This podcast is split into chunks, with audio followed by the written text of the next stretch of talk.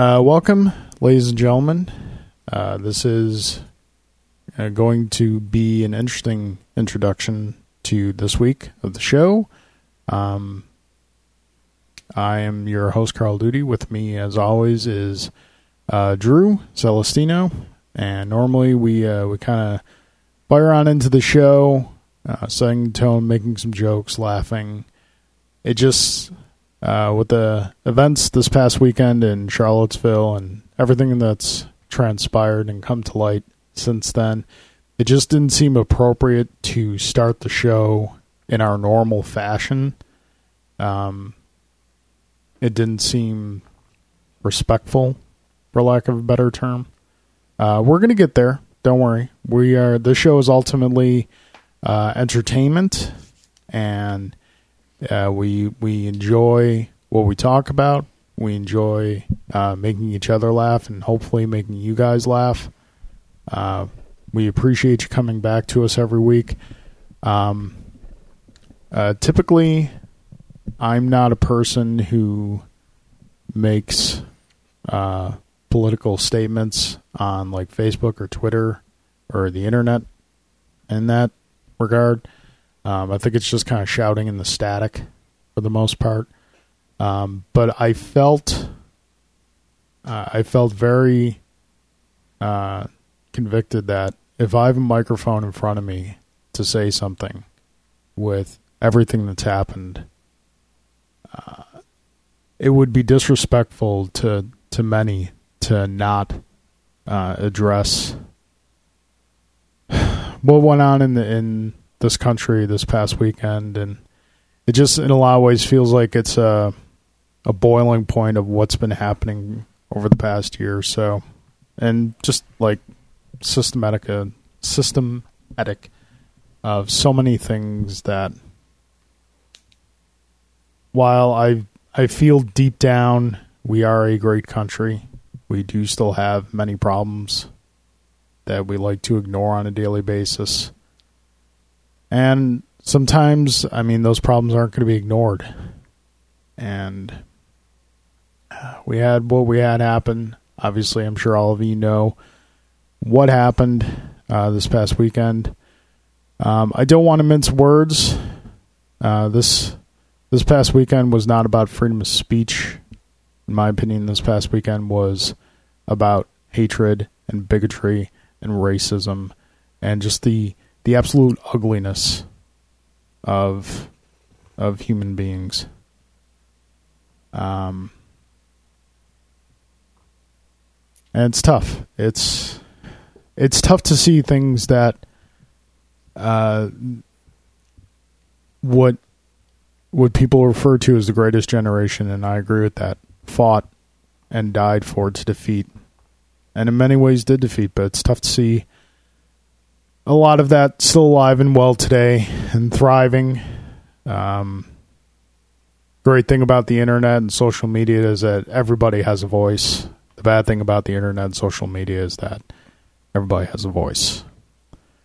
But to kind of bring it back to the show, to quote the first issue of Avengers, "And there was a day like any other when heroes came united against a common enemy." And there were definitely heroes there that day, not heroes in the way we think of them traditionally, but there were people who decided to stand on a line and say, "What you're doing is wrong, and I'm here to oppose you." Now, you can argue, you can debate, you can shout to the heavens about methods and how different things were done, but ultimately, there were people there to stop the march of hatred, and they are heroes. And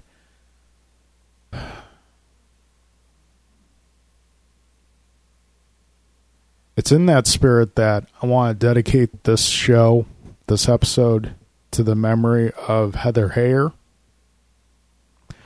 who just saw something bad happening and decided to do something about it. And I A lot of times I wish I had that kind of courage. But she went down there, and then some racist piece of slime gets behind a wheel and decides to mow a bunch of people down. And unfortunately, Heather lost her life. The halls of heroes are far too filled with martyrs, and Heather didn't need to be added to that number. But she is, and we're dedicating this show to her. I promise you folks, we're going to get to the laughs, don't worry. But we just wanted to take a moment and address what happened. Again, we didn't feel that it was appropriate to start the show the way we normally do. So that's what I've got to say about it. Drew, is there anything you want to add? Quite a bit, but I don't want to boil over. I'm glad you decided that we should do this. I totally agree, and I totally echo everything that you just said, and it's been bothering me for the duration of the weekend. This has been kind of building up, and it's not just the fact that we're living in America in 2017 and we have Nazis marching around. Yeah. That if that's not horrific enough, can we at least get together that on the idea that Nazis are bad? I think we established that. Yeah. Yeah. I'm pretty sure we definitely established that. We fought this whole war about it and everything too, and you know, so that's grotesque enough. And then that they're given a platform, you know, freedom of speech. Hey, I get it. Yeah, it cuts both ways. That's fine. Cuts both ways. But they have a platform, and then violence breaks out. Because of course it does. Because that's what they want. Yeah. And then on top of that, you've got, in 2017, white people beating black people with sticks, trying to kill them. And then someone driving a car into a mob of people and killing someone over it. People standing against Nazis. In 2017, in America, I'm disgusted, I'm outraged, and then that kind of just compounds the fact. And you know what? We don't dip our toes too deeply into either side of the pool on this show. I mean, I know where we stand, and I'm pretty sure our listeners kind of know where we stand too, but I'm just going to... I don't care anymore, man. Our president's a disgrace. I'm disgusted. He's a disgrace, and if you support him, you're a disgrace. I don't care if I lose listeners saying that. That statement he gave was a crock. Total joke. And the only reason he said it is because the only people he has left backing him with his dwindling support are those racist scumbags that put him in office. He knew exactly what he was saying and exactly what he wasn't saying. And then 2 days go by, and he reads off a piece of paper with zero motion. Yep. Finally, he says the words, I denounce neo-Nazis and the KKK and yada yada. But then today, because that lame statement wasn't bad enough, today he gives a press conference and tries to lay blame on both sides. Again, he doubles down because this guy's ego is so infantile, he can't possibly be wrong. So he's going to double down on his words. It's grotesque.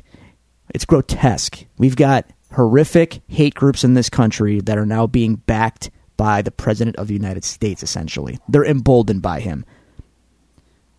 It's gross, and I'm sickened by it. And I've been really pent up today over this, to be honest with you. And it's just been building and building and building. My tension level... did you ever see The Burbs? Yeah. Tom Hanks? Of course. Great, the great scene when they're all in the Klopek's house. Klopek? Is that Slavic? No.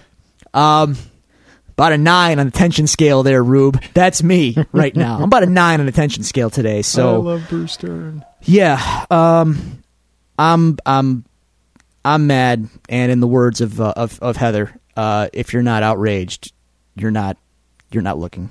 You're not awake. You're not trying. I'm paraphrasing. I got that quote wrong, and I apologize. But that was her last thing she posted on social media.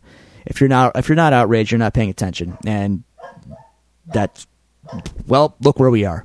Yeah. You better get out. You better get outraged, because this is where we are now, and it's just really sickening. And I don't know. I'm out of words, dude. I'm really, really affected, and it's making me.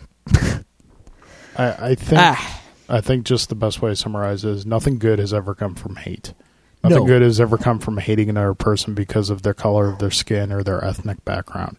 Nothing good has ever come from not helping each other. I mean, I'm going to say something here, and you know, some of you might snicker and everything, but it's, I mean, yes, it is technically a quote, but I'm not using it as a quote. But seriously, people, just be excellent to each other. I mean, it's not enough just to be good to each other anymore. Just help one another. Lift each other up. If you see someone who needs help, help them. Just be common civilness to each other. It doesn't take much. Just, I mean, hold the door for somebody. We're all frustrated. We're all simple upset. Stuff. I mean, if you're not frustrated, if you're not upset, then, you know, and if you're happy about the events this past weekend, then you're on the wrong side. I'm sorry. There are moral absolutes. And the moral absolute here is that Nazis are bad. Yeah, pretty sure. And it's if Indiana Jones hates them, they're bad. Exactly. So just... Not to make light, but... Yeah.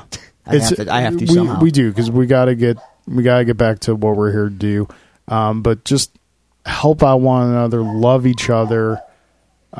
Just, we can be better. We have to be better. Yes, we do. And again, it doesn't take much. Hold the door for somebody. Help somebody with any, I don't care what it is, just little things. Invite someone over. I don't know.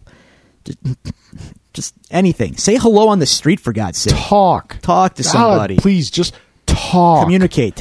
Put your phone down for a nanosecond and just acknowledge the person sitting across from you or whatever. Just accept the possibility that you may be wrong about something. Yeah. And that new information can change your mind. And don't be offended if someone presents an idea to you that you don't like. Just talk to them about it. There's no reason to hate them. You don't have to agree with them. You can have a civil discussion about it and part friends. Unless they're a Nazi, in which case, run away. Well, no. You know what? No, don't run away. Stand your ground. I'm not saying you got to confront them physically, but ideologically, just you can stand there and know that you are correct. Are we encouraging what we saw? Stand on the line. Violence isn't the answer. Violence is not the answer. So, yeah. All I can say is, but my last word on this is, like, I really, truly hope this is just the last gasp of a small, dying generation. I really hope that's the case, and I hope that younger people growing up in the world that we've been growing up in, they're looking at this and just going, what a joke, and we don't believe that. I really hope that's the case, and part of me believes it is, knowing certain young people, having young family members, you know. It's, I hope. At the same time, the events of the weekend have kind of shown me, like, well, you know what, it might not be as dying as you think it is, and that gives me pause. So be excellent to each other, take care of each other, and if you see hatred and vile oppression, stand your ground and say no, because that's the least you can do. Be subject to one another, serve one another, because that's how we grow, that's how we get better. All right, so that being said, Heather, this one is for you. All right, let's get to our opening statement. Sir, yes. Everything we just discussed aside, How was your week? Well, aside from that... it's been okay. Some good stuff going on right now. Boy, oh boy. Sorry, I'm a little distracted. Oh, by the way, we had that whole threat of, like, you know, possible nuclear confrontation happening. Oh, they backed down. Yeah, well, we knew that was going to happen, but at least they did, because I'm not so sure that Dunce Trump would have. They're adorable. Yeah, so are we. God. Anyway, so we had game night yet again. Yes, game night. New game. Terraforming Mars. What'd you think of it? I enjoyed it. Took a long time. Yeah. First time. Yes. Key things were left out in the initial... which is common whenever you play a new game. It happens. But I was left with a whole pile of heat at the end of the game. Rule omission... Well, unclear rules were not made clear. Yeah. But, and that night, I had no strategy when we first started. It's just... So, if we played it again, whole different ball game. Yeah. I like it. I think we could definitely cut the play time down now that we all kind of know what's going on. Yeah, well, even with cutting the play down, it's probably about an hour and a half, 2 hour game. It's on the box. It says it's a 90-minute to a 2 hour game. Oh, it totally is. I liked it. I had two minor quibbles with it. Okay. The first one is I would have liked a little more player interaction. You like the wheel and deal. It's not wood for sheep, man. No, it's not so much that. Just like yes, maybe some of that, but like on some more level, because as much as I was enjoying it, there was kind of like a window of time where it just got to a point where I'm just kind of shifting cubes around. It got a little boring. Well, yeah, you build your engine and then you got to kind of manage it, and that is really the crux of the game. Yeah, there were cards that did see. I think what helped. That was my second. There were cards that did have screw other player attributes to them, but there weren't a ton of them. Not a ton of them. Yeah, a couple more would have been more fun. Yeah, but my second minor quibble about the game is that the game itself is gorgeous. Yeah, except for the cards, and that's the thing you're looking at the most. It's not that the cards are bad looking; it's just that they don't line up with the aesthetic of the rest of the game. No, I guess not. And on the cards, it's like, make up your mind. Do you want to use badly drawn hand art, or do you want to use clip art off the internet? Because you're using both. Yeah. Pick one, go with it. You spent all this money to make this great board and these other great components. Why did you skimp on the thing that we're going to be using the most? Well... that was good. Fun game. I did overall enjoy it, though. Saturday was interesting. We are trying out a new drummer in the Long Cold Dark. Huey's going berserk out there, by the way. And it's a familiar face for us. It's someone that Jason and I go way back with. Okay. And it was... No worries. Go way back land on me. That's right. It's good, man. It was really good. And I'm really hopeful that it works, because it just has a good feel. Like, this is how it needs. This is how it should be. I feel right, feel. Brian. Yeah, I feel right. Kind of like that. So yeah, that was really good. I definitely that was a bright spot to my Saturday. I was left with some really positive vibes out of that, and then. Watched 2 episodes of Mystery Science Theater. Nice. Back to back, which was fantastic. So the new season is great. As you know, I've already gone on record. I haven't finished it yet, obviously, because I'm taking my time and just kind of. I usually watch it with Jason. He comes over and we hang out and watch Mystery Science Theater. So I'm still enjoying the hell out of the show, and I'm just chomping at the bit for the next season announcement. Hopefully that happens. I can't imagine it wouldn't. They're on the live tour right now. I wish it was coming to Buffalo, but alas, it's not. Cause anywhere close to Buffalo? No. All right.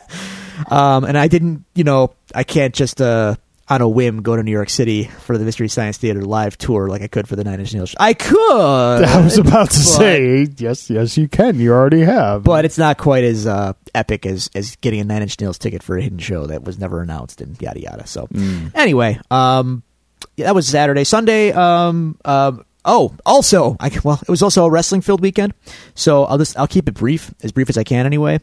So the G1 Climax tournament has been going on, and Saturday morning, Friday and Saturday were the block finals. Okay, so the G1 has A block and B block, eight guys per block. Yeah. So it's a point system. You get X amount of points for a win, X amount of points for a loss, yada yada. So the finals were this weekend, leading into the final on Sunday. So I knew that Naito won the A block final, or whichever block he was in. Naito won his block. I did not get a chance to watch his match with Tanahashi in his block final, but I did know Saturday morning I was going to wake up, and I knew because in Japan, this happens at like 2 a.m. Eastern Standard Time for us. So I knew if I woke up Saturday morning, it was already Saturday night. The event had already gone by in Japan, and I knew Kenny Omega was taking on Okada in his block final. And Okada was 6-1-1 in the block. Kenny was 6-2 in the block. Kenny had to win to advance. So Kenny Saturday morning, I'm watching Kenny versus Okada 3. 30-minute time limit in the G1 matches. Yeah. Okay. I'm a 35-year-old man. I am yelling at my screen like a child, jumping out of my chair at moments in this match. As good as their previous two matches, these guys are having the year. I don't know that any wrestlers on the planet ever have had this kind of stretch of just mind-blowing performances. It's ridiculous. It's Steamboat Flair level, probably higher, just due to the athleticism. So the stakes. Was this match kind of the final nail in the coffin of you watching WWE? Basically. Kenny won, by the way. Woo! Jumped out of my chair. Kenny made the G1 final. Kenny Omega versus Naito for the G1 Climax final. The winner of the final gets a title shot at Wrestle Kingdom in January. So it would be possibly Omega Okada 4. Well, we have a long way to go, and despite an absolutely amazing match on Sunday against Naito, Kenny did not win. Naito is going to the final, or to the dome. Love for the Gaijin. Oh, Kenny gets love. Let's not forget, Kenny is still the United States champion. He is still the face that they are using for the international expansion of the whole company. Yeah. And let's not also forget that Kenny beat Okada in the G1 block, which basically informally guarantees him a shot at Okada whatever he wants. It's a respect thing. Yeah. If you beat the champ, you get to call him out for a title shot at when you want. Kenny might, for all we know, walk into the Dome champion. It could happen. There are a couple events between now and the Dome, so Kenny Omega could very well be champ by the time he has to face Naito at the Dome. We don't know. We'll see. But it was awesome. It was totally awesome. And Shibata came back. Okay. Remember the match with the guy who does the headbutts? Sure. And we said he should really stop doing that. Well, yeah. Do you know what happened to Shibata? Bad. Head trauma? He had a match against Okada. Okay. It was amazing. Absolutely amazing. In the match, he headbutted Okada, because of course he did. Busted himself open. Yep. Bleeding, because that's what headbutts will do to you. After the match, he goes to the back. As soon as he gets to the back, he immediately collapses. Oh. He had a subdural hematoma. He was paralyzed on half of his body. Oh. He was partially blinded. He's in bad shape. This was a couple months ago. He was in bad shape. Reports have been, his recovery steady, but it's coming from Japan, so it's kind of you're relying on a lot of mixed reports. No one knew what was going to happen. The Young Bucks lost the junior tag belts. Sad Panda. As soon as everyone clears the ring, Shibata's music plays. Japanese crowds are typically very reserved. Yeah, this place went berserk, lost their minds. When Shibata comes out. He looks like 60 pounds lighter, by the way. He lost a lot of weight because he hasn't. Well, recovery. Yeah. Shibata comes out. Women in the crowd are crying. Men are crying, going nuts for him to come in. Yeah. He gets in the ring. He's crying. He takes a flat back bump in the middle of the ring just because, and then he sits down in his pose in the middle of the ring, and he just puts his hands over his face, and it was insane. The crowd went berserk. I assume he's retiring. That's where it gets a little murky, because he grabs the mic. He said two very quick things, and then he left, and to the crowd that was still going nuts. Translation, I guess, was, "I'm still alive. That is all." And then he threw the mic down and left. I don't know what that means, but this guy's nuts enough to probably try and come back. But if he thinks he can, that's his prerogative, and as long as he never does a headbutt ever again, I'm okay. I might prefer he doesn't, but either way, I've never ever seen a Japanese crowd go that ape. It was crazy. Are the managers and promoters of New Japan as scrupulous and soulless as Vince McMahon? Wrestling promotions everywhere are pretty soulless. But like, would they let him? They probably would. They probably would let him come back. If he thought he could do it, they'd probably let him come back. Again, as long as I never see him headbutt anyone ever again, and he thinks he can handle it, then that's on him. I'm not going to tell a guy not to do what, he thinks he can do. But never headbutt anyone ever again, please. Please, please, no, please, ever. Thank you, Shibata. I'm glad to see you, pal. Don't headbutt anything anymore. Anyway, that was basically it. That brings us to here. Yeah, Raw was last night. I don't care. SummerSlam is Sunday, and I couldn't be bothered. So yeah, hi. That's the week. How you doing? I'm doing good. Okay. It was a good weekend. Like I mentioned, game night Friday night.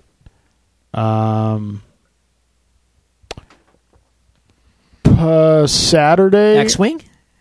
X-Wing happenings? X-Wing was Thursday. Okay. Thursday night is usually X-Wing night. How'd you fare? How'd I do? I lost both games I played in. I was trying out new stuff. Okay.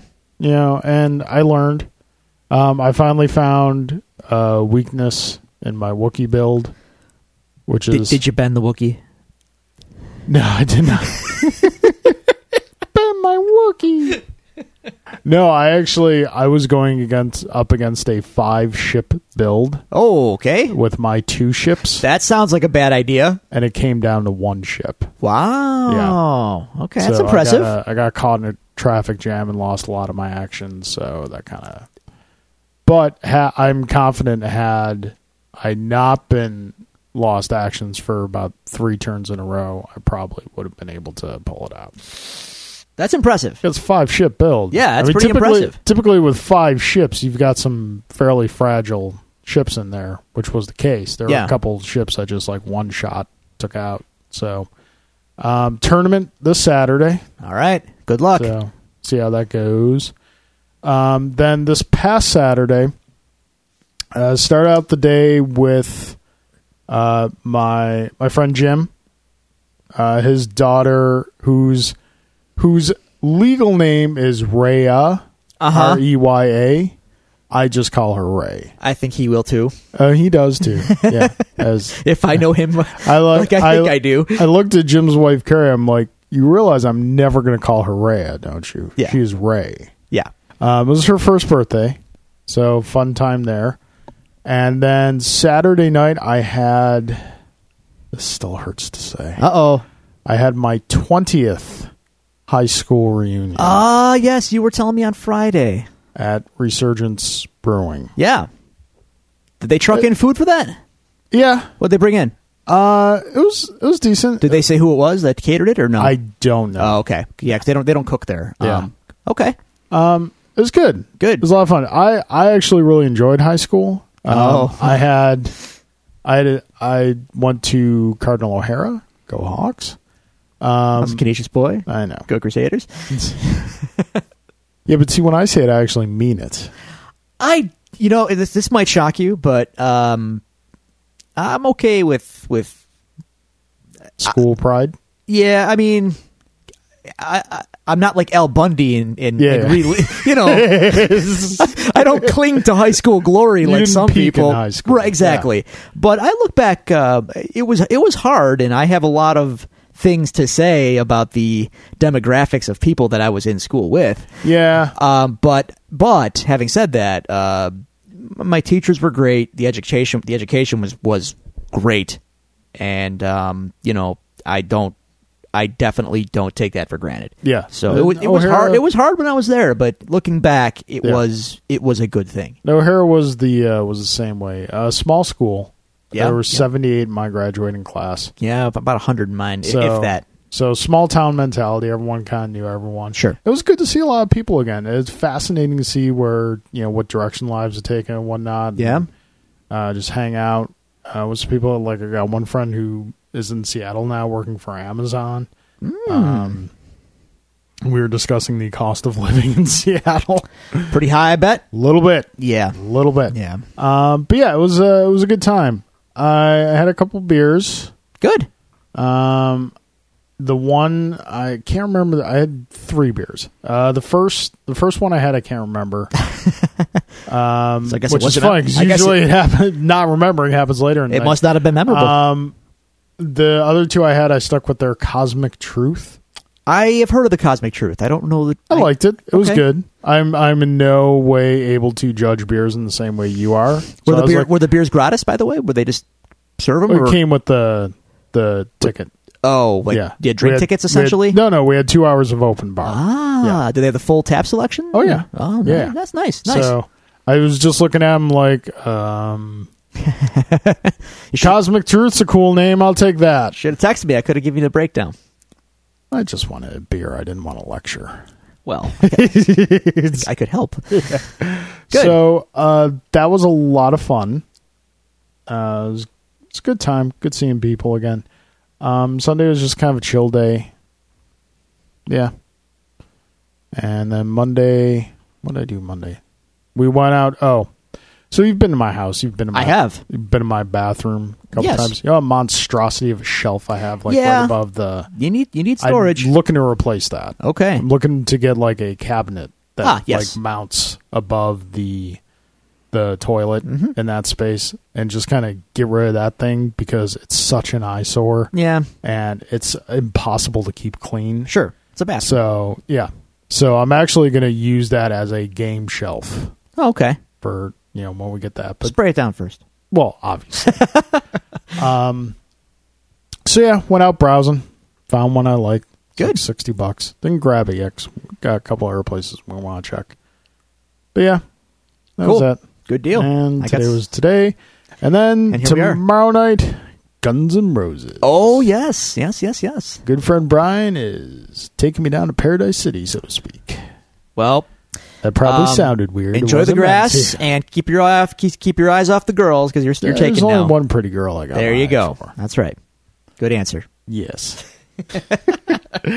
All right. That's our opening statements, folks. You want to tell us about your week, if you want to share some thoughts about what we talked about at the beginning of the show, we're here to listen to you. If you want to send in some questions to us, I would be more than happy to read them on the show. You can find us at the following locations. On Twitter, you can find us at Devils Do Pod. You can go to Facebook.com/Devils Do Pod. You can email us at thedevilsdopod@gmail.com, or you can find all this information on our website, thedevilsdopodcast.com. That being said, Drew, we have a question submission. All right. From a Mr. Jay Gelsomino. And before we get to Jay's questions, we just want to pause, and Drew and I both want to offer our most heartfelt condolences to the Gelsomino family. Yeah. They lost one of their four-legged family members this past week. If you know anything about Drew and myself, if you have ears and listen to the show, you know we're dog people, because dogs have kind of become characters on the show as it is. JoJo's down there in the corner, just chill AF.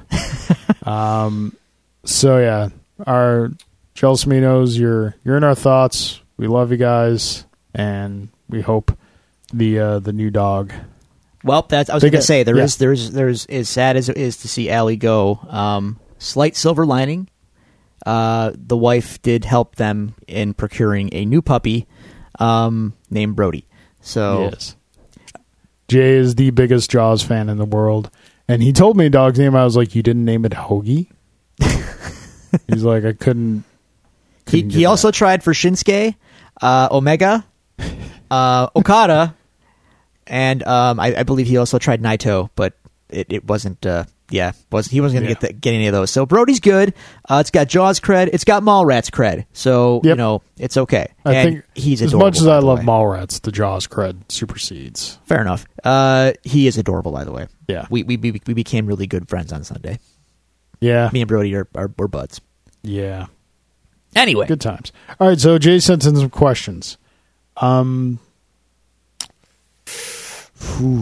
Okay. I mean, obviously with the loss, sometimes you kind of go to a dark place, and maybe that's where Jay was when he wrote this first question. Okay. Carl and Drew. Hi. You are in the unenviable position of being in a human centipede. Oh, God. Okay. You've unfortunately drawn the middle. Yeah. Who's your front and who's your back from the worlds of comic book literature? Wow. There's... Can we just not broach this one? You want to just kind of punt? I don't advocate punting, but in this case, yeah, we're going to go ahead and punt. Jay, I think just show's family friendly. Folks, if you don't know what a human centipede is, don't look it up. Well, now they're going to. Yeah, I know. Kids, don't look it up. Oh my God. So, yeah, we're gonna take a flyer on this one. I'm going to assume he wrote that in some dark moments. Go pet Brody. Come back with another question. Yeah. Drew. Yes. On a scale of 1 to 6.25 stars. Yeah. Okay. How hard have you G1 Climax this year with New Japan? At what point do you think you get the E out? I see what he did there on so many levels. Now, Jay watched every match of the G1, basically. He's a lunatic. That's a lot of matches. It's a month-long tournament, okay? Yeah. So if that is the bar, 6.25 stars, Jay is at the bar. So I'm at a 3 because I only watched a few matches. But my enjoyment of those matches certainly is in the 6.25 star range. But again, I can't possibly claim that because I didn't watch nearly enough. But as with anything New Japan, every time I watch it, I just find my care and interest in WWE fading away. It's like, oh yeah, it's cute. They think they have a wrestling show. It's just not even. It's not even fair. It's just not even fair. And WWE fans, they're like, if I could equate it to comics fans, honestly, like, they are the Marvel zombies or the DC kids or pick your side. Not all of them. Pick your side, though. They're the ones with their fingers in their ears where it's like, la, la, la, la, la, la. No, it can't possibly be good. It's from that other company. Like, sight unseen. But then when talent comes over, like a writer, let's say a writer's doing a bang-up job on a book over there. And they come over. When they come over, they're like, oh, well, he had a great run over at this book over at DC, so he's got credibility. Did you read it? Well, no. Well, you know, they love... I understand what you're saying, and I definitely think there's something to that, but I've got the puzzled look on my face because one can argue that you're kind of like that with DC Comics. What's at the top of my pile right now? Oh, you found a copy. DC copy right there. Mr. Miracle #1. Yeah. It's really good. And when was the last DC book you bought? I'd have to think about it. There we go. There. I do read Future Quest every issue, though, because I like the Hanna-Barbera stuff and Space Ghost and whatnot. I do like DC stuff on occasion when it's good. I just don't generally go to it as my go-to. To be fair, I don't go to Marvel anymore either as my go-to. So. No, I know. But you did read Mr. Miracle? Yes. It is good. I'm curious to see where it's going. A copy. I'll give you a little scoop later. Anyway, yeah, the WWE people are just like sight unseen. No, it can't possibly be as good. It's not WWE. It's like, dude, oh, you unenlightened soul. So it's not necessarily the WWE fan per se. It's just people who are unwilling to explore the possibility that there's something better. Yeah, and I think the majority of WWE fans are like that. Like, the company, just the way the company projects itself and has for years, they don't want you to think that anything else is out there or could ever be on the level of WWE. And as a business, no one is on the level. But as a product, which is all I really am interested in, guess what? You're You're Budweiser. I'm over here drinking craft IPA. So, quick question, just follow up. If tomorrow, yes, McMahon stepped down, Triple H took over, I'd be very, very curious as to what is going to actually change. Would you say cautiously optimistic? Cautiously optimistic is a good way to put it. Alrighty. There you go. So, Jay's question for me. If you could play Alan at one board game at any time you see fit, knowing he can't win, which game would you choose to torture him at? I was going to say, so it's just kind of a whenever you feel like poking the bear. Yeah. I mean, Alan is a very talented board game player and is never... He's going to Gen Con. He's going to Gen Con tomorrow. Yep.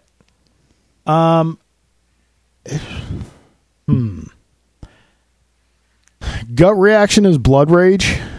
Okay.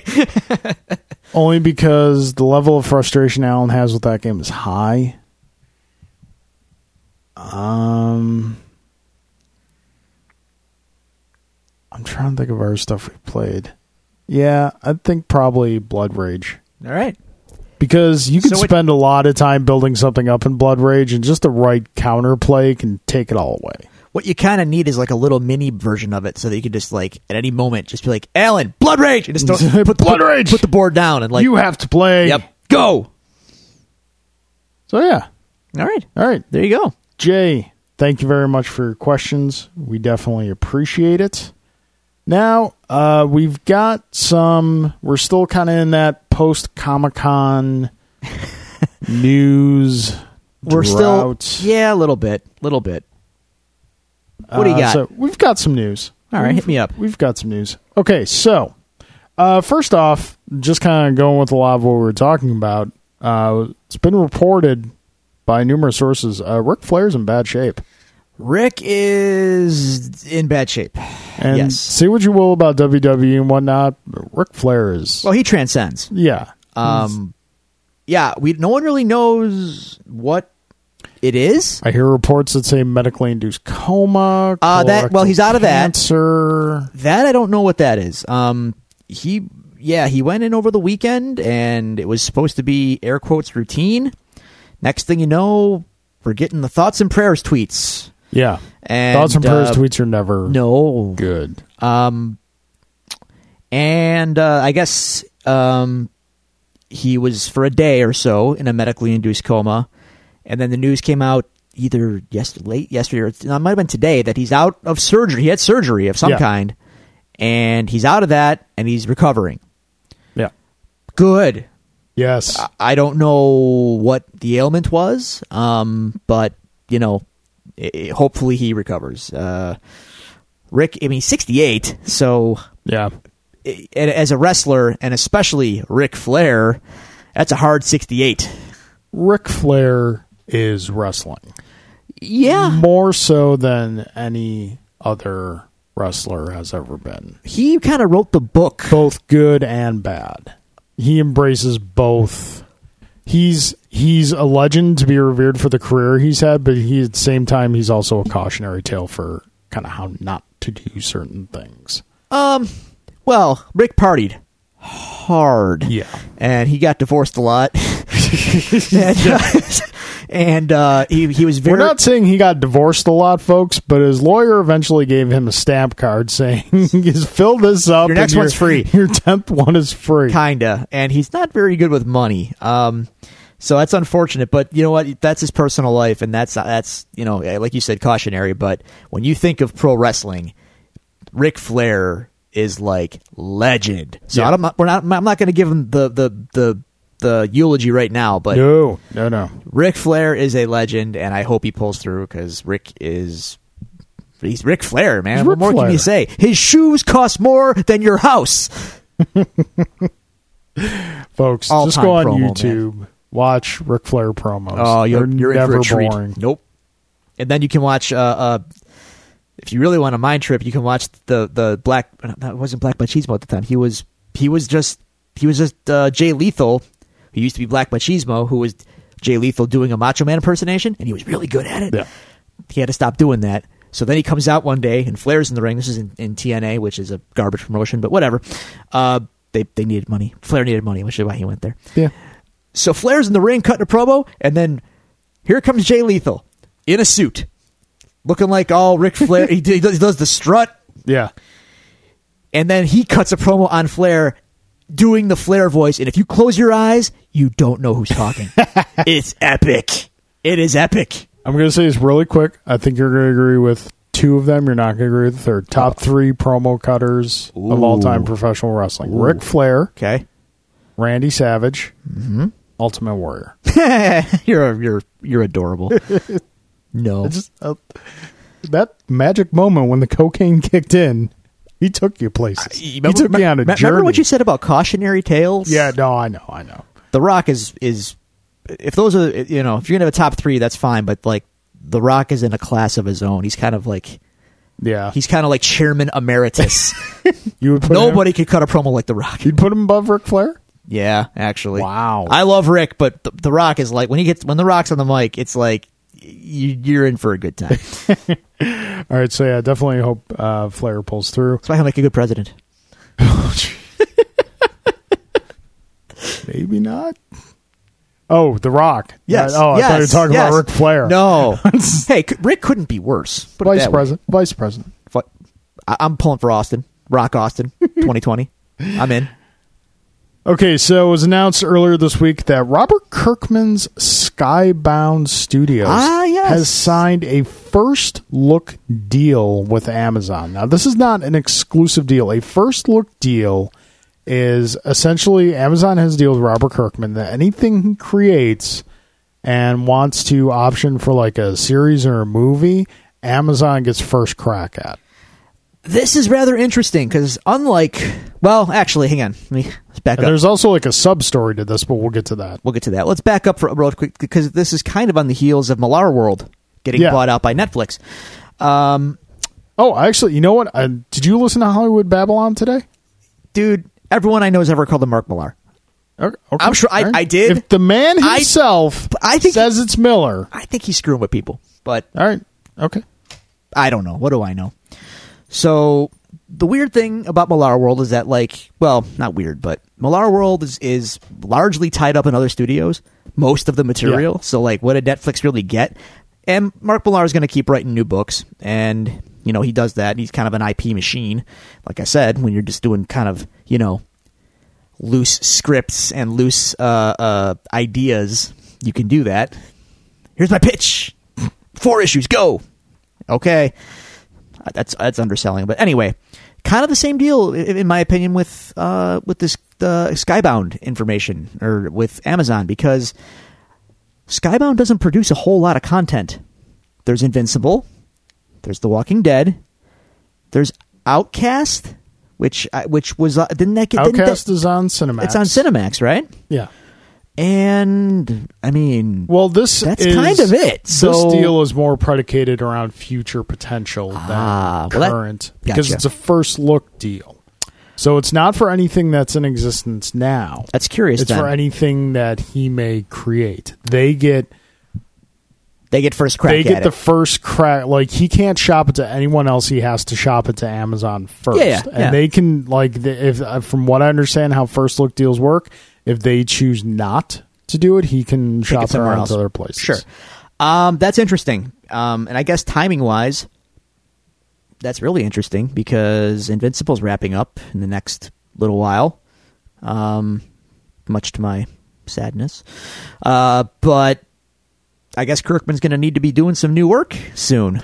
Yeah, so, I mean, he's not quite as prolific as Mark Millar. Like, he's basically had his big 2 books for a long time, and that's really been it. Well, and I don't know how Outcast is doing. It's still going, which I don't know. I read the first couple issues of the book, and it just kind of wasn't for me. Yeah, likewise. I mean, hold on to that first issue because you never know. Yeah, television show. He knows what works, and he does what works, and he does it well. Definitely. So I'll be interested to see, because it also came out this week that Robert Kirkman and AMC are not really buddy-buddy anymore. No, he's their lawyers them. May be buddy-buddy, but they are not. Yeah, he's one of the producers that is suing AMC for profits over The Walking Dead.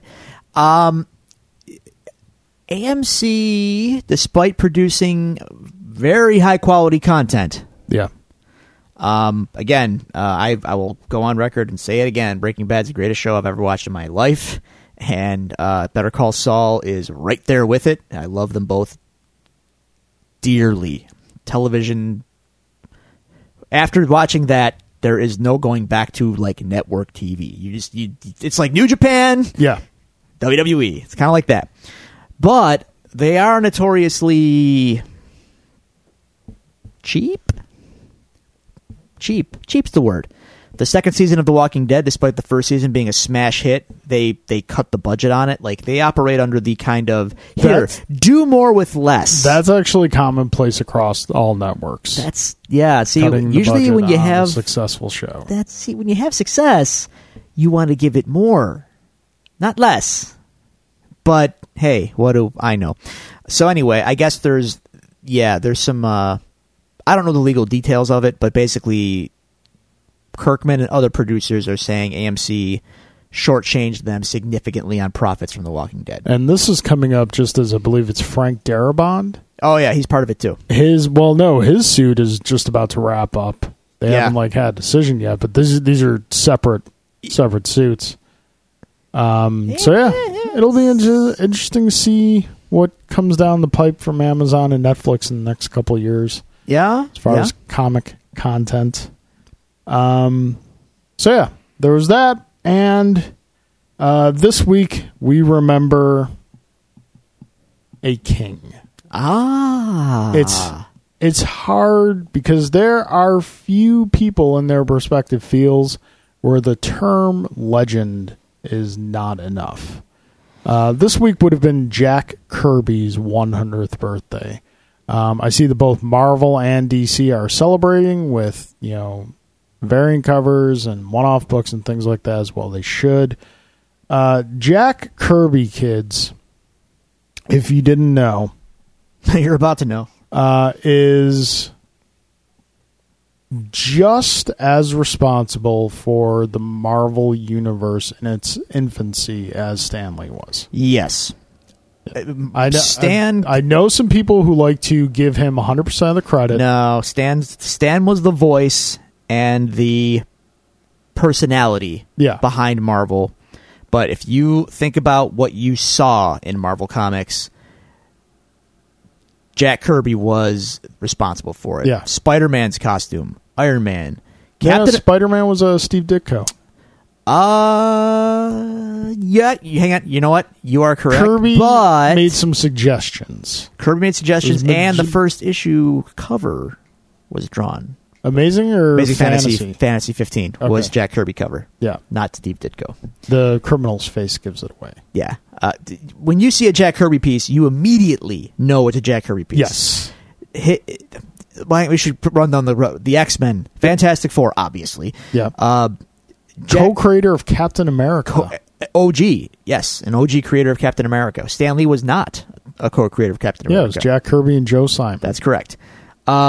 Thor. I mean, the list is long. Yeah, and distinguished. That's right.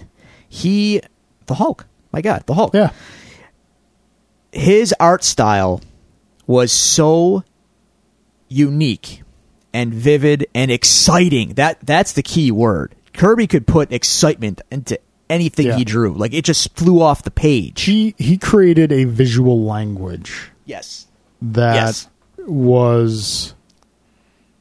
He is one of the few artists from the Silver Age. Yes. That if he was around today and decided to get back in comics, could still perform in comics. Because a lot of the artists from back then, like if you go back and look at their work, and some of them have like done special one-off issues and things like that, they can't like... I love John Romita. Yeah. Love John Romita. He's done some guest work on Spider-Man the recent couple of years, and it's good. Yeah, but it's not up to modern standards.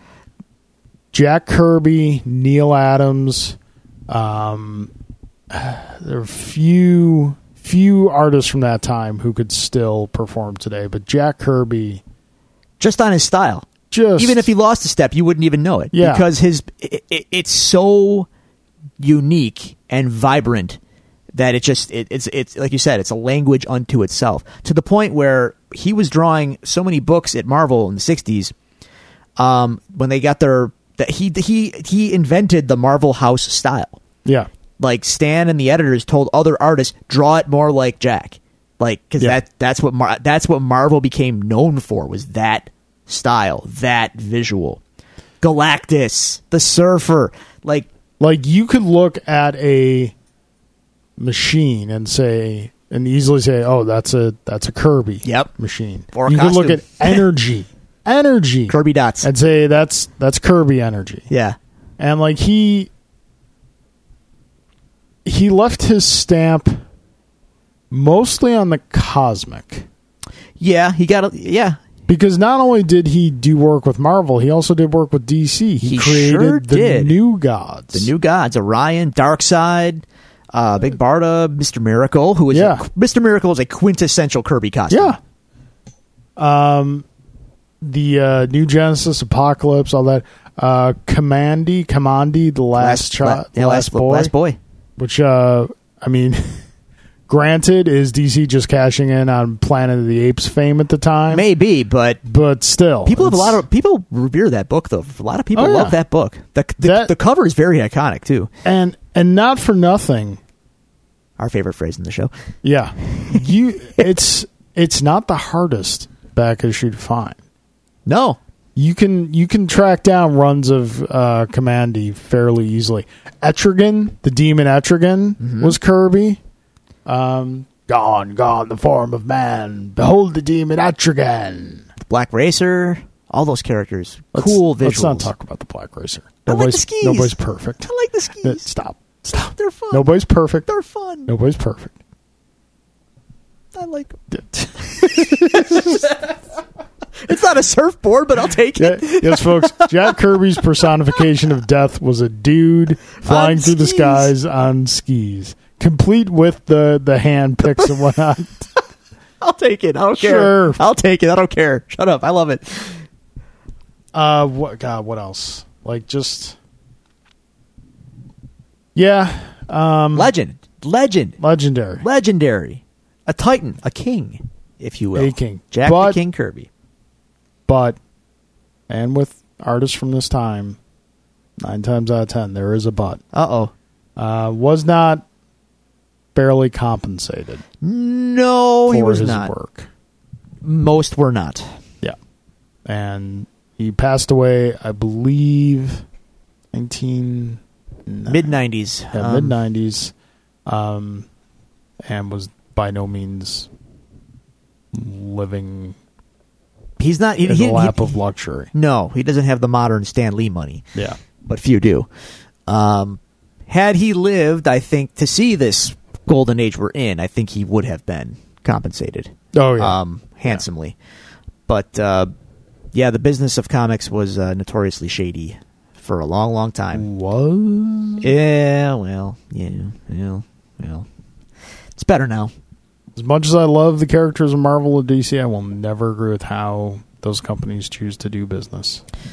It's better than it used to be, but that's... Is it really, though? It is. Because... It's better than it used to be. Yes, they pay creators, but they also don't allow creators to create. When's the last time you saw, like, a new character really take off at either one of them? Yeah, I know. It's a different time now, though. You know what it was? You know what it probably was? Probably Harley Quinn. And she's celebrating her 25th Deadpool anniversary. Deadpool, and that's they're older now, but again, different time. They're now owned by major corporations. I just don't see those corporations are all about the bottom line and new stuff. Knowing they're going to have to compensate someone for that new stuff, they're going to be a little less likely to cut that check or a little less likely to want the new stuff. That's unfortunate. So it is. We just keep modding the old stuff. Where I say that it's better now than it used to be, at least now there is options for creators to create their own stuff and get paid for it handsomely. Look at you, Image Comics. That's right. We are in the creator-owned era, man, and those are my favorite books every month. So Jack Kirby probably would have thrived in this environment. But alas, we'll never know. So happy birthday to Jack the King Kirby. Would have been 100. His influence will never leave us. No, his mark on comics is forever. Forever. Yeah. All right. Oh. A quick news story I heard on one podcast I listened to. And this kind of goes along with things we've talked about prior on the show with comics as a medium that's, living. Comic sales were down 30% last month. Now, from what I understand, comic sales traditionally do dip during the summertime. Kids are out of school, they're outside, they're doing our stuff, there's that logic, but at the same time, that's a much larger dip than they're accustomed to. Well, let's look at this. It's 2017. Kids play Minecraft. They don't necessarily read comics. And adults who read comics, let's be honest, the comic shop clientele is mostly adults. Yeah. We don't last forever. The kids who were there who were brought in by the adults who used to be kids who... Exactly. Yeah. We don't last forever. There's a shelf life on a human. Yeah. And there's a shelf life on how much you're going to put into your hobby as well. Yep. And everyone's got a breaking point. And I think between Marvel and DC, each company's been kind of daring each other to find out what that breaking point is. Yeah. Be it price increase, be it event fatigue, reboots, controversial stories, yada yada. It's been a rough year. Yeah, I think the main problem that's hurting comic sales is that comics are no longer, and you alluded to this when you said they're not in the shops anymore, comics are no longer where kids are. No, but then I don't know where kids are. How did we discover comics? In my case... Spinner racks. Yes. 7-Eleven. Corner store. Yep. Grocery store. Yep.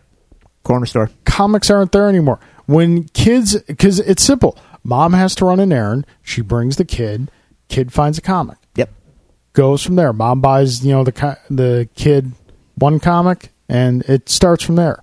Comics need to be visible, and where kids are. Yeah, I agree with you there. People have been saying that for years. Yeah, I mean, I love comic shops to death. Comic shops are great, but in a way though, they're part of the problem. Yeah, you know what I mean? Like it's a double-edged sword. It can be an intimidating environment if you're just trying to check it out for the first time.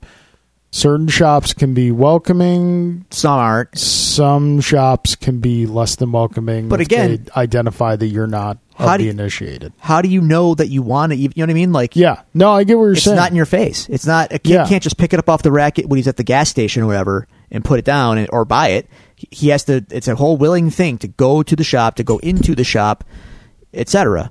So, yeah, you're right. Comics need to be visible. Comics need to be where kids are. Yes. Just that and drop the price. Yeah, go back to newsprint. I don't need premium paper. I miss newsprint. You go back to newsprint, you could probably knock $1 off a comic minimum. Radical idea. Follow me here. Okay. Remember when comics used to have newsstand edition and comic shop edition, usually demarcated by the barcode versus the Spider-Man head in the corner? Well, why don't we do that again? Like, except, this time the newsstand edition is on newsprint, and the regular shop edition for people like me who like the premium paper and all that stuff can get it in the comic shop. What's wrong with that? Yeah. I mean, print costs are going to go up, I guess. I think print costs will go down. Some bean counter... Well, if you're going to say, okay, we're going to take half our run. Because now you're splitting inventory for the shot. You know what I mean? Like, now you're creating demand. Well, you're creating demand among it's a risk. The collectors, and then meeting the needs of the casuals. Yeah, but we don't know what that casual market is yet.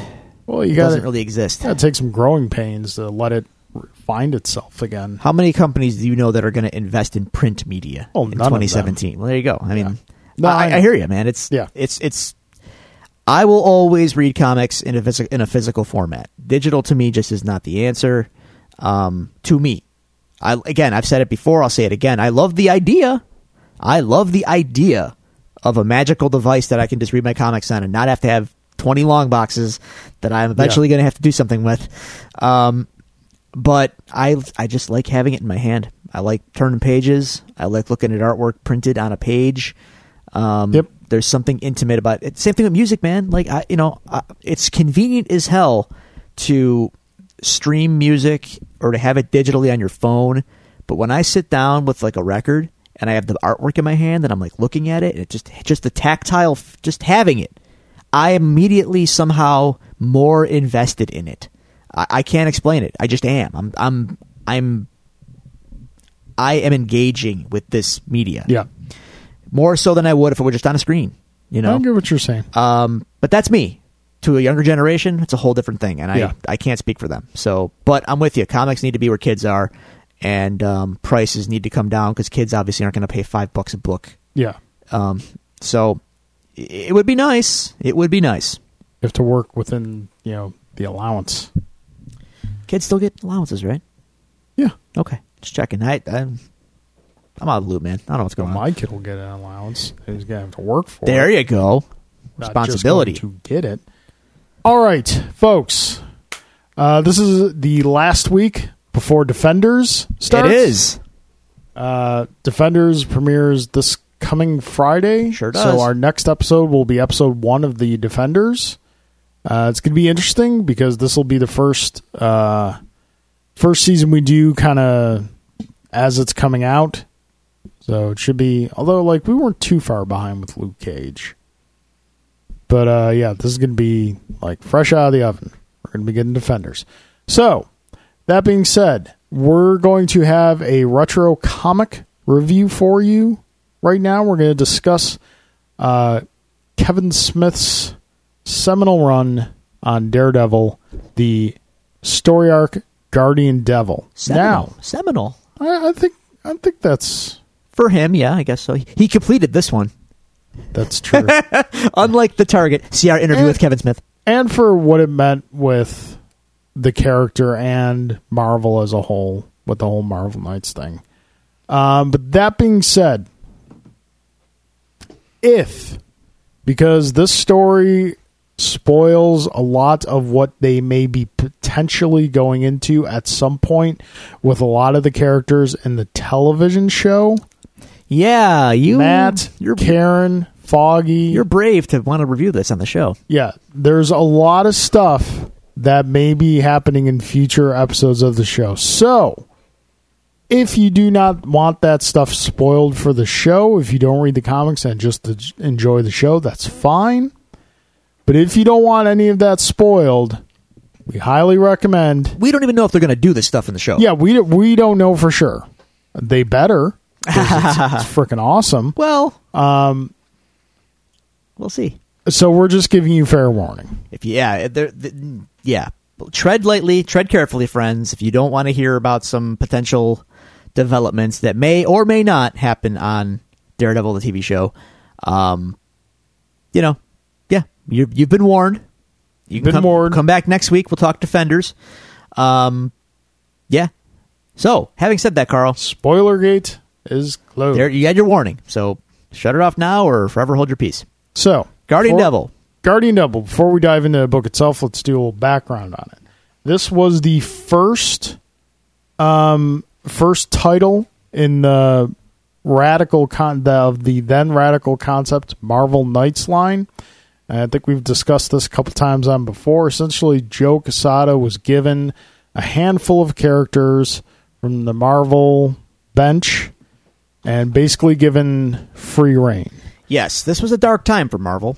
And comics early, in general. This is late 90s, early 2000s. Late 90s specifically in this case. So let's take you back to the late 90s real quick. So late 90s, we had the comics boom, and then we had the very, very, very rapid bust. And it was bad. Bad stuff happened. Marvel and DC were in a bad way. Marvel especially was near bankruptcy. The whole medium almost died out. Yeah, it was dark.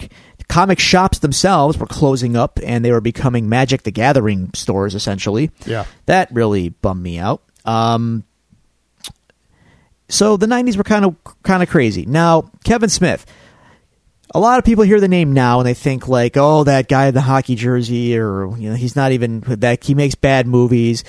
He makes movies for people who like his movies. Yes. And for himself, which is the most important. If you're an artist, you got to please yourself first. And he's lucky enough to be able to do what he wants. And that, you may or may not like the result, but that's what he wants to do, and that's what he does. But he's also a really sweetheart of a guy. We know. In the 90s, though, he was really on the ascent to be Hollywood royalty. Yeah.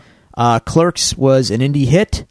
It's still a movie that's very near and dear to me. He found a voice for a generation that didn't have a voice yet. Exactly. He was the John Hughes of his generation. Yes. And so he was pegged along with Tarantino and Robert Rodriguez as like the new breed of filmmaker. Yeah. And those other guys kind of took a different path than Kevin Smith did, but Kevin Smith had Hollywood credibility in a big, bad way. Clerks, like I said, indie hit, had buzz. Mallrats bombed. But then came Chasing Amy. Yep. And that got a lot of attention at the time, and it was it's weird now watching it because it's kind of didn't quite age as well, but at the time, I don't know, man. The late 90s were a different time, and we were really, as a society, movies didn't sound like that, and subjects like that weren't broached. And, he was a very edgy filmmaker. Yep. Had a lot of buzz. So getting him to write a comic book, the guy who clearly loved comics based on stuff you heard in Mallrats, especially Brody Bruce and whatnot, this guy came over to the medium and said, okay, I'm going to... Joe Quesada, asked, and Kevin Smith agreed to do it. And he was terrified to do it as well because he didn't want to fail. So that and the shadow of Daredevil looms kind of large because he's kind of a, Not so much at this time, though. We're way past that Miller.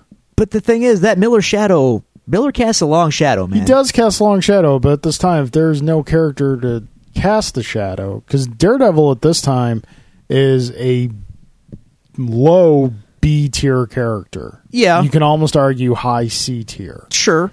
Because yes, he does have a series, but it's not... no one's paying attention. No, it wasn't a blockbuster, but his following is very loyal.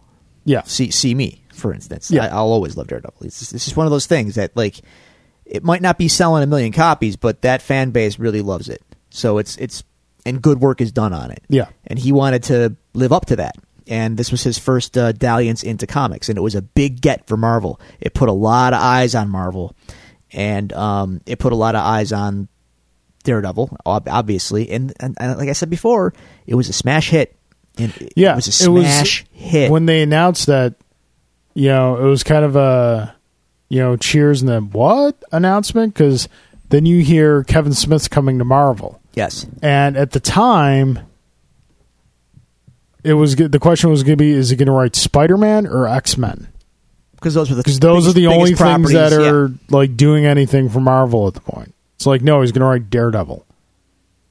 And that was what piqued a lot of interest because not what you would expect to happen. But sure enough, we got... the first Daredevil story I ever read.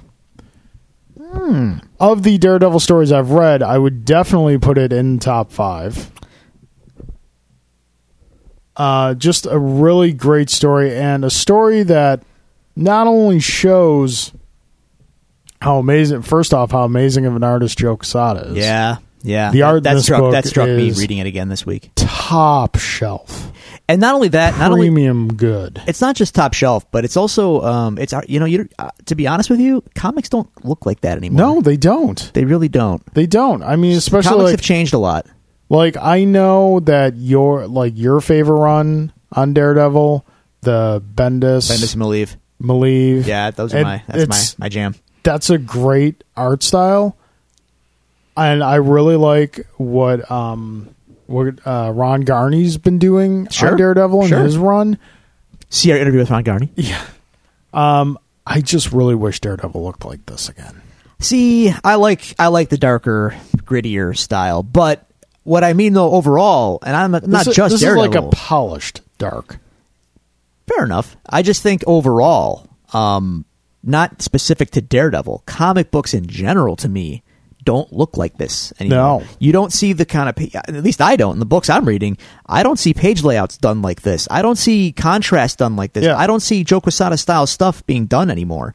The medium's kind of gotten away from it. And I know every era has its kind of hallmarks, I guess, but like it was really refreshing in a way, good and bad. I mean, some of it doesn't age quite as well, but it just struck me like, wow, this looks so different than comics you see today. But you know what a lot of that is, believe it or not? A lot of it is coloring. Modern coloring is done in a much different way. And this book was kind of at a turning point in coloring. Computer coloring started in the 90s, but it started to really take hold around this time to get us where we are today. Modern coloring definitely has a way of changing the way comic books look, and it more so than a pencil style or an ink style. Colors have really affected how things are done. But like I said, page layouts and stuff, though, you don't see this kind of stuff done anymore. Yeah, it's crazy, and kind of crazy. Coming from someone who hadn't read Daredevil previously before reading this, it's very new reader friendly without pandering to a new reader. It is. You get the feel of this character's world and the beats of this world and some of this character's history without back in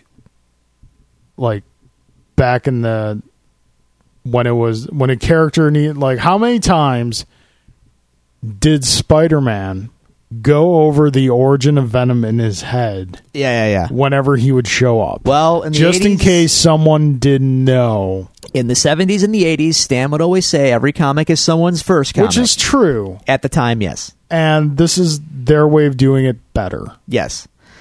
Because I didn't know a ton of Daredevil's history, and this gave me a lot of his history without beating you over the head with it. Yeah, exactly. It was more implied, and you could figure it out based on what was presented to you. Yeah. I will also say, reading this, I have critiques, but I'm just talking overall. No story's perfect. No. I'm just talking in general right now, overall, comics today versus comics back then. This should be no surprise to being a Kevin Smith comic. Lots of words. Very wordy. If you think Bendis, it's not Claremont wordy. No, but there's just a lot of thought. Not thought balloons, but narration boxes. Lots of that. Letters. But like a lot of Kevin Smith's dialogue, it flows really well. It does. Some of it never better than others. I'm never getting bored reading this because of, No. Definitely not. But I find a lot of modern comics, they're sparse with words, actually. It's usually dialogue only. Not a lot of narration. You rarely, if ever, see thought balloons anymore. But this had just a lot of words, very wordy. But again, Kevin Smith, the man can spin a yarn. So story wise, where do you want to start with this? Because there's so much here. This was a 12-issue arc. No, I don't think so. It looks more like to be 6 to 10 at the most. 1 through 8. There you go. 8 issues. See. Right in the middle there. Well, what is the story, Carl? I mean, you want to just do some general overview, and then we can general overview. The story is that Matt is he's at one of those so many crossroads. He comes to, he's kind of in a dark place where his faith is kind of rattled, and he's not quite sure what he's doing anymore. He has, and his Nelson and Murdoch is running, and running well from everything I can tell. Yep. All of a sudden, randomly, this woman shows up and dumps a baby on his doorstep. She does. And Matt's also lamenting that he is no longer with Karen. Yes. Karen is gone. She's gone. Out of the picture. The baby is... The way the woman is talking about the baby is that there's something supernatural about this child. Allegedly a virgin birth. Yeah. Allegedly. So that's pretty much the first issue in a nutshell. Second issue, we have a very familiar face to the Marvel Cinematic Universe fans. Black Widow shows up. Black Widow does show up, and we get, again, the backstory with her and Matt, because like we've said, Matt's been around the block a few times. Yes. Black Widow and Matt have had a relationship. I believe that was established in Frank Miller's run. So Black Widow thinks this is essentially just a booty call. Yep. But Matt just wants her to watch the baby while he goes and investigates. Yeah. Yeah. There's some light Kevin Smithisms in some of this. We'll carry on with the overall story overview. Then I'll get into my kind of more specific takes on certain things. Basically, the story is about Matt investigating this baby. Yeah. And why is it so important? And why are now? Because then that old guy comes to see him in his office and says, "I know you are in possession of a child," implicating that he knows that he's Daredevil. Yeah. And you're gonna give it. You're gonna give us the baby. The baby is... It's in your interest. It's in your interest to give us the baby. The baby is basically the harbinger of doom. The Antichrist. Yes. They say he's literally the Antichrist. Now, Matt, being a man of faith, buys this, or at least contemplates it. But it's not totally his fault, because he was drugged into hallucinating. Yes. That this could be a real Antichrist child. To the point where he spends a whole issue fighting Black Widow. Violently. Not so much a whole issue. There's definitely a confrontation on a rooftop because Matt is hallucinating and his perception is so skewed to a point where he starts to believe the baby is the Antichrist and seeks to kill it, so he drops it off a roof. The thing is, though, you don't know that Matt has been drugged when this is all going on, so I guess I'm getting right into some of my critiques. Man, that issue was hard to read. I'm like, why is Matt acting insane? Which it was at 2 or 3? Whichever one where he's like thinking that he has to kill the baby, and then he fights the Black Widow over it when she realizes that he's a lunatic. Yeah, that whole issue was like, whoa, wait a minute, there better be an explanation for this. Yeah, and then there was. So we have a great in next issue. We have a really fantastic scene with Doctor Strange. We do, and he, Doctor Strange sets him right. So there's nothing supernatural about this child. Well, but he also summons Dormammu. No, I'm sorry, Mephisto. Mephisto, your buddy Mephisto. Yeah. So, there's just a lot going on. There's this whole Sacred Order thing that is investigating the child. Matt's trying to poke into them. Matt ends up getting kind of jacked up, and he ends up in the company of his mother. Yeah. Spoilers. We said spoilers, right? We did say spoilers. Well, for those of you who don't know, Matt's mom, when she left old Batlin' Jack. Yep. She joined the convent. She went to the nunnery. So Matt ends up there, and he has to kind of regain his faith a little bit. In the meantime, the old gentleman who first approached Matt has hired himself someone to procure the child. That being none other than Matt's arch nemesis. You can arch say nemesis B. We've discussed this before. We kind of put Kingpin 1 and 1A and 1B. 1A. Yeah, 1 and 1A, really. Bullseye. Yeah, Bullseye gets hired. Bullseye is hired to, reclaim the child. Yes. Then we get the whole Doctor Strange thing with Mephisto.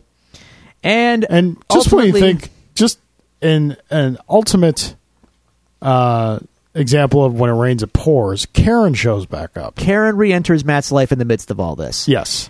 And she is bearing some bad news. Yes, she has AIDS.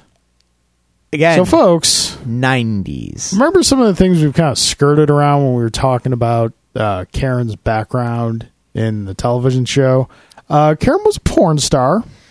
Not at first. Among other things. Hang on, back up, because people are going to hear that and go like, wait a minute. She was with Nelson and Murdoch. She kind of fell on some hard times where she got into drugs and whatnot. Yeah. Left Matt, left New York City, went west, got into the adult film biz, and in the midst of that, cleaned herself up. Yep. And, well, actually, let me think. Well, if I'm not mistaken, didn't that rear its head in Born Again? Yes, because she sold Matt to Fisk. That's right. She told Fisk who Daredevil is. That's right. That was way back when. Yeah. This is later, and apparently Karen had a successful career as a radio host. Yeah. In California. Yep. Here she comes back to Matt and reveals that she has AIDS. How Matt's first instinct was, I got to go get checked out, I don't know. But that never seems to come up in this story, really. Yeah. That was what I'm thinking. Dude, Matt, go forget Doctor Strange. Go see Reed or something. Oh, get a blood test, buddy. Doctor. He's, I mean, doctor. Air quotes. So, Matt's dealing with a lot of stuff. Yeah. And then that same Sacred Order goes to see Karen and says, go get the baby for Matt. Remember? Yeah. And then we've got the guy, the huge guy. He's got jacked up face, to be an angel. Claims to be an angel. Yeah. A lot of stuff is... Here's what's interesting. Like after you finish the story and you go back and look at it again, you really see the genius of how Kevin Smith was setting up the reveal at the end. Which we're going to get to. He's poking at all of Matt's weak points. Faith, Karen, insecurity. Now, here's something fascinating. I don't know if these two things are related or not. This story came out in 1990. It started in 98. Yes. And it went till about 99, 2000-ish. Dogma came out in 99. Isn't that kind of interesting? Yeah, I mean, you could definitely kind of... Given the theme... You look at this and you look at Dogma, you can see kind of where Smith was in his creative life. Very interesting. Both very reflective on Catholic upbringing. He's had strict Catholic upbringing, so... Just, I thought that was kind of interesting. No, it's definitely a point to be made. So basically what Matt uncovers is that there's someone behind all of this. The kid is not the Antichrist. Matt has been drugged. The Sacred Order guy is in on it. Yeah. What's going on? What is happening? And I think we reach the pinnacle of when the roller coaster is going up the track. Right before the deep plunge in the church. When he fights Bullseye. Fights Bullseye. And in the process of the fight, Bullseye kills Karen. There's your big spoiler, folks. Yeah. Karen is killed by Bullseye. Yep. And I know this is comics and everyone comes back. This was written in... Girlfriends tend not to come back unless they were heroes themselves. Yeah, you can Google women in refrigerators, folks. It's a thing. So Karen's dead, and she's remained dead. Yeah, which is as it should be. Yes, especially given as a reader of Daredevil after this, it basically informs everything that happens after this. Yeah. Just so you know. Just in the same way that the death of Gwen Stacy affected Spider-Man. Yeah, Matt's life after this doesn't get better, and things go really crazy really quickly. And it's not just... I mean... Let's finish the recap, and then I'll kind of address some of my concerns about this book. Yeah. So, kills her, but Matt's incapacitated, and he's been shot. Bullseye shot him through the shoulder. So Matt can't go after him in the moment. Yeah. Bullseye gets away with the baby, and Matt has to go find him, find the baby. Now, Matt's obviously going through basically hell. His love of his life, essentially, is dead. Yeah. You see lots of flashbacks. The funeral for Karen. He can't even speak. That's a great scene, by the way, and I think that scene is carried extremely well just by the artwork. Yeah. Where is it? It's actually after the fight. I think. It's later on, but yeah, Quesada's artwork in that funeral scene is spot on. Matt's face is just it sells everything really. Yeah. But in the immediate aftermath of Karen's death, Matt has to go and solve the mystery and find out who's been screwing with his life. And our old buddy Turk is kind of the key to it all. Your buddy, not mine. He interrogates Turk and says, you know something about a baby and an order and yada yada. And Turk kind of reveals that people have been asking about Matt and about Daredevil. And, well, Turk doesn't know Daredevil's Matt, but Matt puts it together and figures out where he's got to go. Because he knows all comes back to the old guy who wanted the baby in the first place. Exactly. So Matt shows up, and suddenly it's a battle between Matt and the Hand. What? What? But we're rest assured right away. In amazing, it's a piece of dialogue that always stuck out to me.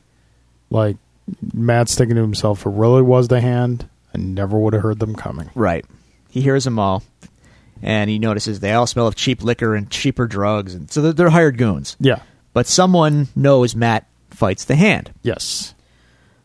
Then the angel shows up again. And he's still spouting off biblical nonsense while they're fighting some of these goons, right? More goons. And goons.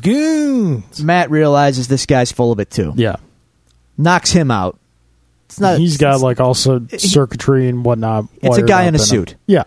Man in suit. Yep. Godzilla style. Then we find out who was really behind it all. And this... I'm going to leave this to you, I think. Because you know my affection for this character. I do.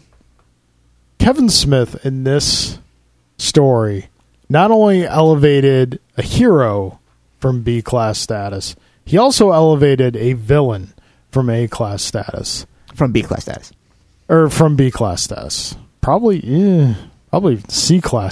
And not only did he do that, but he also worked that into the story. Yes, he did it in an amazing way. The villain, the guy behind all of this is none other than Spider-Man villain Mysterio. Old not Rey Mysterio. Fishbowl head.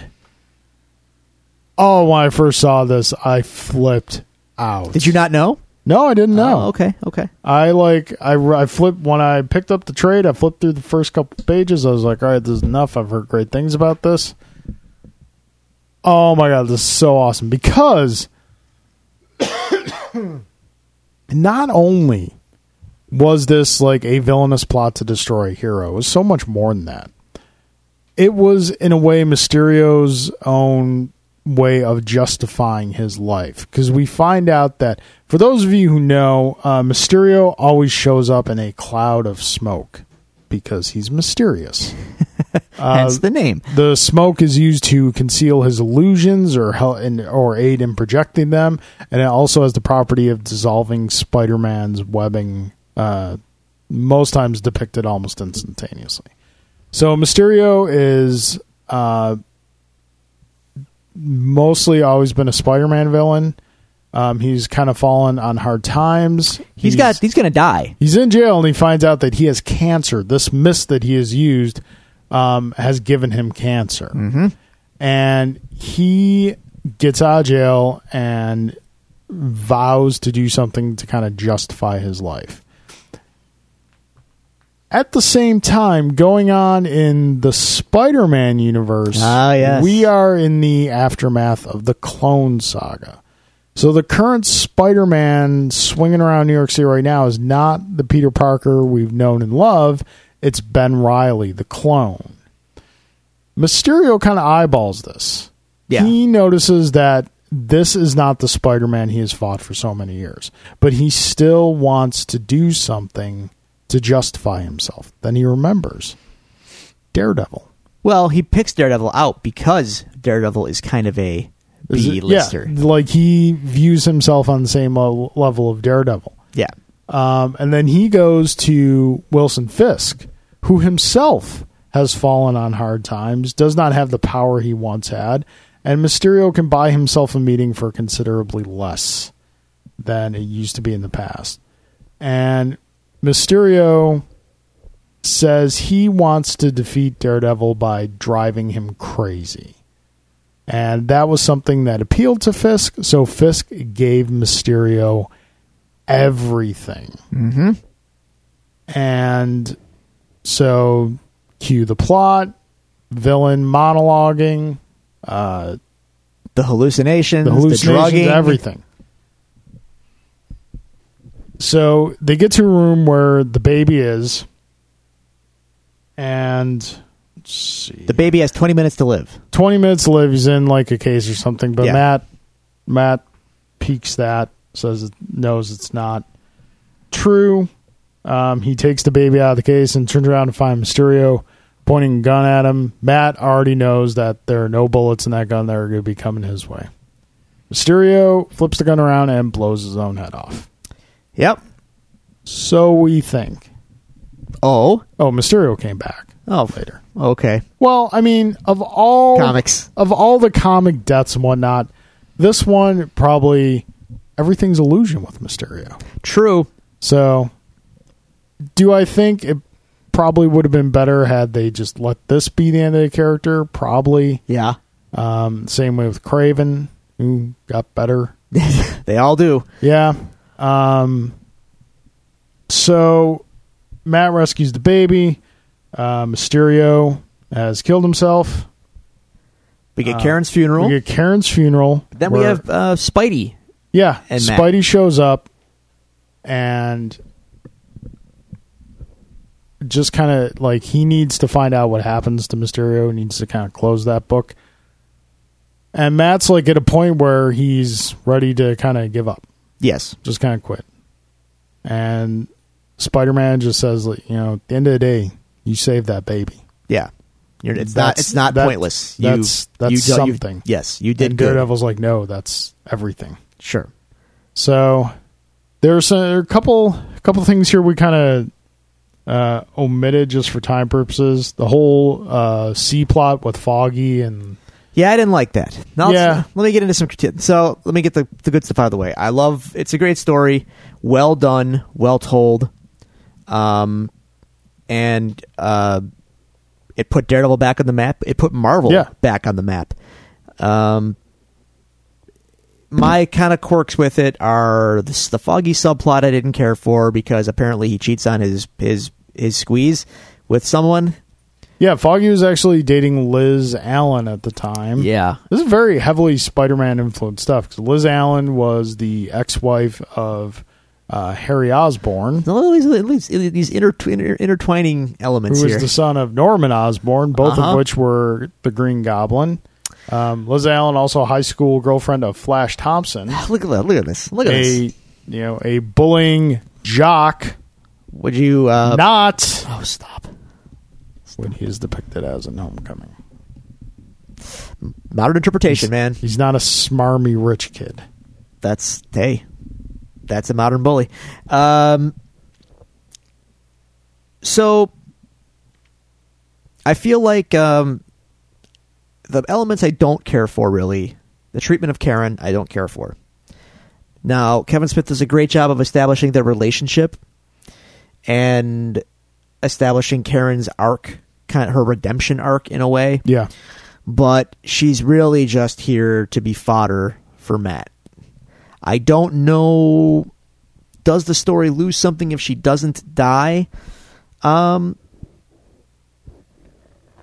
It again, like I said, they really, to great effect, let this influence the next 10 years of Daredevil's character and story arcs in the comics. But Karen, again, she's first she gets AIDS, then she dies. That's what she's there for, kind of. You think that's just a little... You could have had other better stories to tell of her living with the condition and them trying to have a relationship with the condition. She never even had it. It was Mysterio. Oh, yeah, that's right. But we don't know that until the end. Yeah. So as a reader, it's like, God, you bring her back, she has AIDS, and then you kill her. I mean, talk about kind of harsh, right? So I feel like the treatment of Karen is a little harsh in this book. Again, Google women in refrigerators, and you'll kind of see what I'm talking about. And just some of the dialogue is very a little on the nose here and there. Those are ultimately my only real critiques with it. Just they're kind of their time. They're very 90s critiques, I would say. A not very fleshed out female character that is only there to die in service of furthering the hero story. And some of the dialogue gets a little 90s-esque cringe. I think if you take the story just like as it's on its own, yes, and don't if you're like, see, this is where our perspectives differ. You having read Daredevil leading up to this, this being my first Daredevil story, I think if you know the history of Matt and Karen, her death is much more poignant. It is. I mean, I still recognize the poignancy of her death in this story, even though it's my first Daredevil story, because having come from Spider-Man, understanding that kind of relationship that a character can have, her death was still, to me, it fit within the structure of the story. It does. But I mean, like, it's almost like if you think about it, in the situation that she was in church, if Bullseye is who he's built up to be and no one dies in that encounter, then you've kind of stripped everything you've given Bullseye as a threat. It was kind of accidental, though, as he says. Yeah, like she jumped in front of... And as he says, oh, I missed. Totally cold-hearted, by the way, yeah, for Bullseye. I do like the way Kevin Smith writes Bullseye. He's cold-hearted and calculated, and it's pretty spot on. Yeah, it's good stuff. And then the whole... My only... Okay, one other complaint, I promised, and I'm done. They talk for a long time. Well, it's a classic villain monologue. He monologues, man. I've got no problem with that, I guess. But I have that whole Austin Powers scene in my head where Scott's just like, I've got a gun. What are you feeding him? Just kill him. I got a gun in my room. We'll shoot him together. It'll be fun. I've got no problem with this classic villain monologuing. All right, that's fair. But no, it's a great story, though. The artwork is fantastic. What a team. I'd love to see these guys kind of maybe rekindle it someday on a miniseries or something like that. And like I said, it put Daredevil and Marvel back on the map. It really saved Marvel's behind in a lot of ways. The mainstream attention and the sales of this book kind of got the ball rolling. It definitely got the ball rolling for Joe Quesada. It gave him a whole lot more clout to do more stuff. And that whole Marvel Knights line, dude, like, that was outselling everything else Marvel was doing at the time. Not named X-Men. Or Spider-Man. Might even been doing... Actually, no, Spider-Man was... It was even outselling Spider-Man. That was post-Clone Saga. Things were a little murky. So Marvel Knights was really, like, a successful brand. And eventually, like, kind of like the Ultimate line, the elements of that bled into the regular Marvel universe to the point where the line itself didn't make sense anymore. So they just kind of, but saved Marvel. And Kevin Smith's comic book writing career, on top of his Hollywood career, was born. And here we are. And Daredevil, as we know him, come before his run on Green Arrow. I think so. Yes. Yeah. This was his first dalliance at the comics. Did you ever read his Green Arrow? I did not. It's really good. Okay, and he had to bring him back from the dead, didn't he? Yep, that's a tough task. We have the Daredevil TV show today because this run put Daredevil back on the map. Yes, and then the Marvel Knights series with Bendis and Maliv and David Mack. I should recognize him too. And then Brubaker and Michael Lark as well, post Bendis, have kept Daredevil on the map. And there's even a lot of Daredevil iconography in the film from this. Oh yeah. Well, Daredevil. Yeah, there is, because it was a very hot run. Crouching by the Cross, all that stuff. The shot at the end. Sure. Which, not for nothing, Almost makes the entire movie worth it. Kind of. I own the statue. You do. The fact that it's tucked away somewhere in the box is criminal, I know. I got to get it out of the box. I know. It's gorgeous. It's a Joe Quesada statue. Yeah. Based on a cover from this book, or from this arc. I love it. It's gorgeous. I love it to death. I love Daredevil. This is a great Daredevil story. Check it out. And if you do like it, I would recommend just stick with this volume of Daredevil. Ride it right through the Bendis run, right through the Brubaker run. You might want to pump the brakes once the Andy Diggle run comes in, but it's okay. It gets better. But this was the start of a Daredevil renaissance that we are very grateful for, because it got us to the show, which got you to this podcast. Yeah. There you go. So that being said, folks, thank you for indulging us. I know we started kind of heavy on the show, but some stuff needed to be said. We appreciate you. We appreciate you listening to us and coming back to us each week. Please, by all means, tell your friends about the show, tweet about the show, share our new episode posts. If you'd like to send us any questions, comments, suggestions, etc., you can reach us at Twitter at DevilsDuPod. You can go to Facebook.com/DevilsDuPod. You can go to the DevilsDuPod@gmail.com, or you can find all these resources available to you on our website, thedevilsdupodcast.com. Any parting thoughts? Like you said earlier, be excellent to each other. Yes. Please. Thank you. Yes. So, Heather, in your memory.